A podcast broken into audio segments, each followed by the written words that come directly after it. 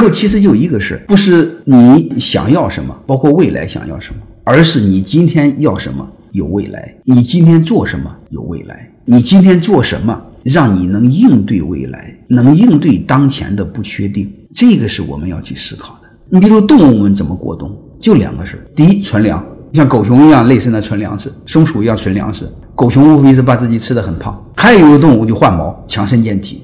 那对我们企业也一样。第一个是你储备足够的粮食，我们企业的粮食就是现金，其他都是假的。